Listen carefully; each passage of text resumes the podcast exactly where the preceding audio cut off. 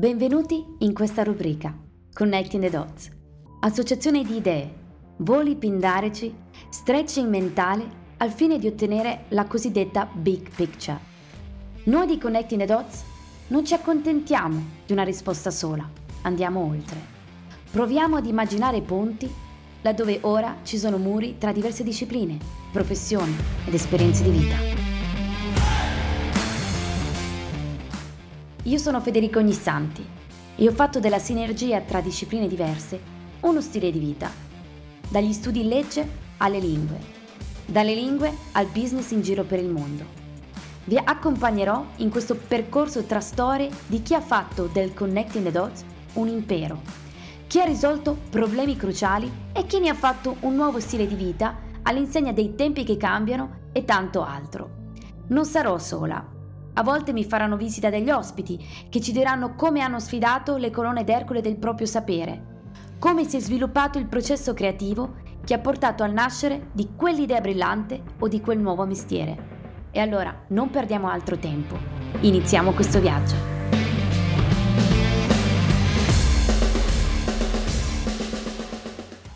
In questo primo episodio ho pensato di fare un'introduzione al concetto stesso di Connecting the Dots che cosa vuol dire?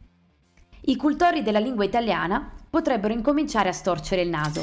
Basta, sempre questi anglicismi. Beh, che che se ne dica, il termine connect dots, cioè collegare i punti, quali ve lo spiego fra pochi istanti, è salito alla ribalta in seno al mondo delle start-ups.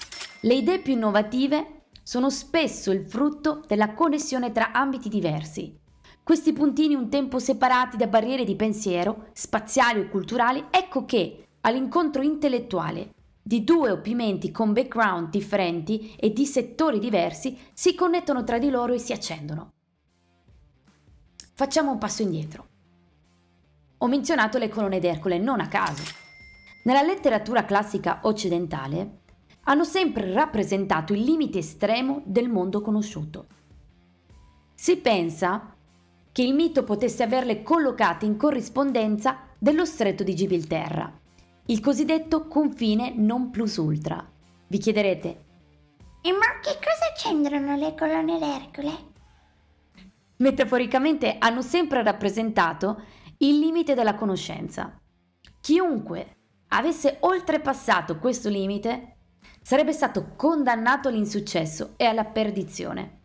Ulisse nella Divina Commedia ci prova e fa una brutta fine. Ahimè. Per motivare la sua ciurma, ecco, provate ad immaginarvelo calvo con le sembianze di Marco Montemagno, bell'accento milanese, e un monti non ti offende, ebbene Ulisse che disse... Beh, fatti non foste per vivere come dei brutti, ma per seguire virtute e conoscenza. Va bene, ho esagerato. Rimediamo con eh, questa versione di Vittorio Gasman. Fatti non foste a vivere come bruti, a perseguire virtute e conoscenza. Ecco lui cadde giù a picco nell'oceano e venne condannato a sofferenze infernali e a temperature che riscaldamento climatico ma scansati proprio. Se Ulisse fosse stato un personaggio della Marvel, sarebbe stato sicuramente Iron Man. Non solo muscoli, ma tanto intelletto. Ebbene, siamo cresciuti così, Coloro che hanno sempre cercato di intraprendere il percorso meno calpestato hanno sempre dovuto fare i conti con un paventato insuccesso. Voi mi direte, sì, Dante, Divina Commedia, non è sempre stato così. Beh, guardatevi attorno, quante volte vi è capitato di condividere una vostra idea e vi siete sentiti l'elenco di tutte le sfighe e fallimenti che vi aspetterebbero dietro l'angolo. Cosa c'è di così male nello sbagliare, nel cadere e poi nel rialzarsi?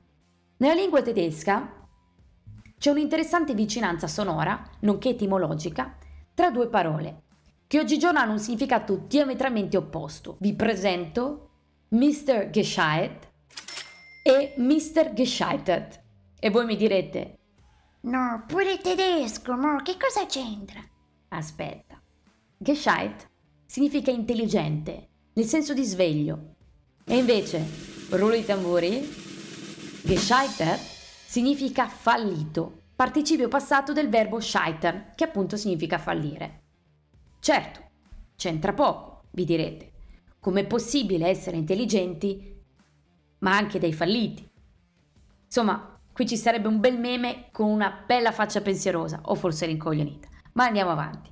Ebbene, l'avete capito cosa voglio dirvi? Quando anche siano due parole che si siano evolute dimenticandosi il grado di parentela l'uno con l'altra, mi piace pensare che non sia un caso. Che non sia un caso che la lingua tedesca abbia interiorizzato questo monito o regola di vita, che pur fallendo si possa avere una chance in più per essere più saggi. Mi piace pensare che dietro quel fallito ci possa essere la redenzione data da una maggiore consapevolezza e da un nuovo armamentario fatto di esperienze che ti rendono più forte. È chiaro, non si può certo dire che sia facile. Ma avete mai trovato qualcosa di facile che una volta ottenuta vi soddisfi quanto una cosa difficile da raggiungere una volta ottenuta? Scioglilingua a parte. Mettiamo a paragone due obiettivi.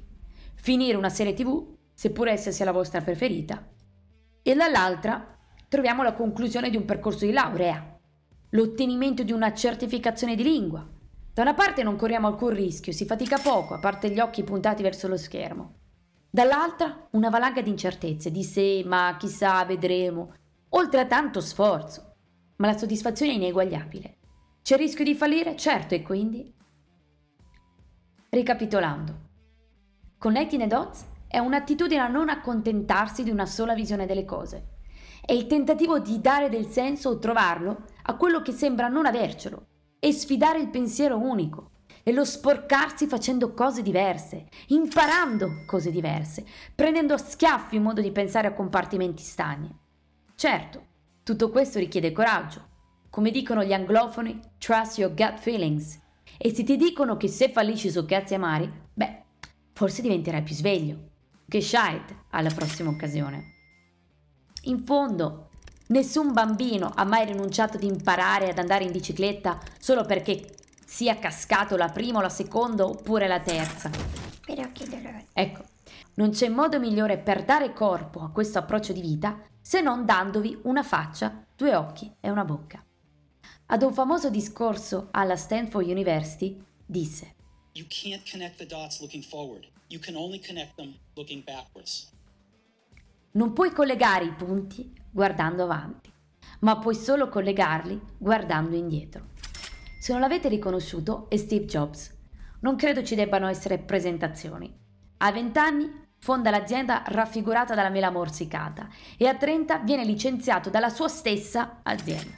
Fonda Next, che acquista i diritti della Lucas Pixar Graphics e durante questa parentesi verrà dato vita ad uno dei più famosi film d'animazione, Toy Story. Ma ve lo ricordate Buzz Lightyear? Verso l'infinito e oltre! Ecco, Steve Jobs era una persona dalla curiosità inarrestabile. Si è sempre fregato poco di quello che pensano gli altri e non si è mai fossilizzato in un ruolo, in un personaggio. Pensate che nel lasso di tempo tra il licenziamento e la creazione di Next Steve si era candidato per volare con lo Space Shuttle in qualità di astronauta civile. La sua candidatura venne rifiutata, ma vi immaginate se Steve Jobs fosse diventato pure un astronauta?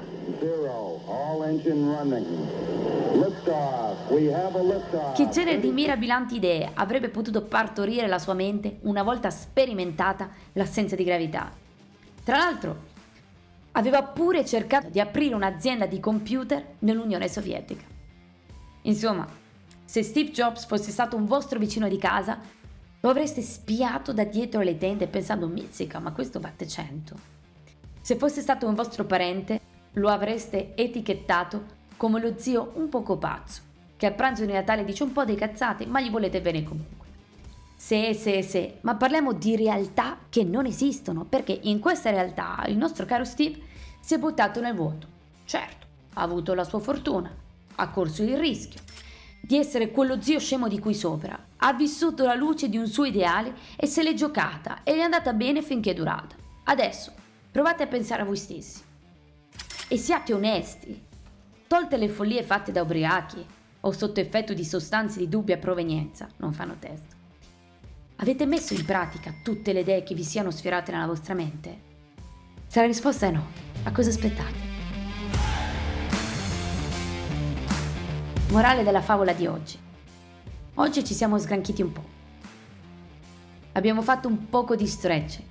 In questo primo allenamento è meglio non esagerare, altrimenti vi ritroverete come me a smaltire l'acido lattico guardando Netflix, pranzando, cenando e dormendo senza mai alzarmi dal divano. Step by step.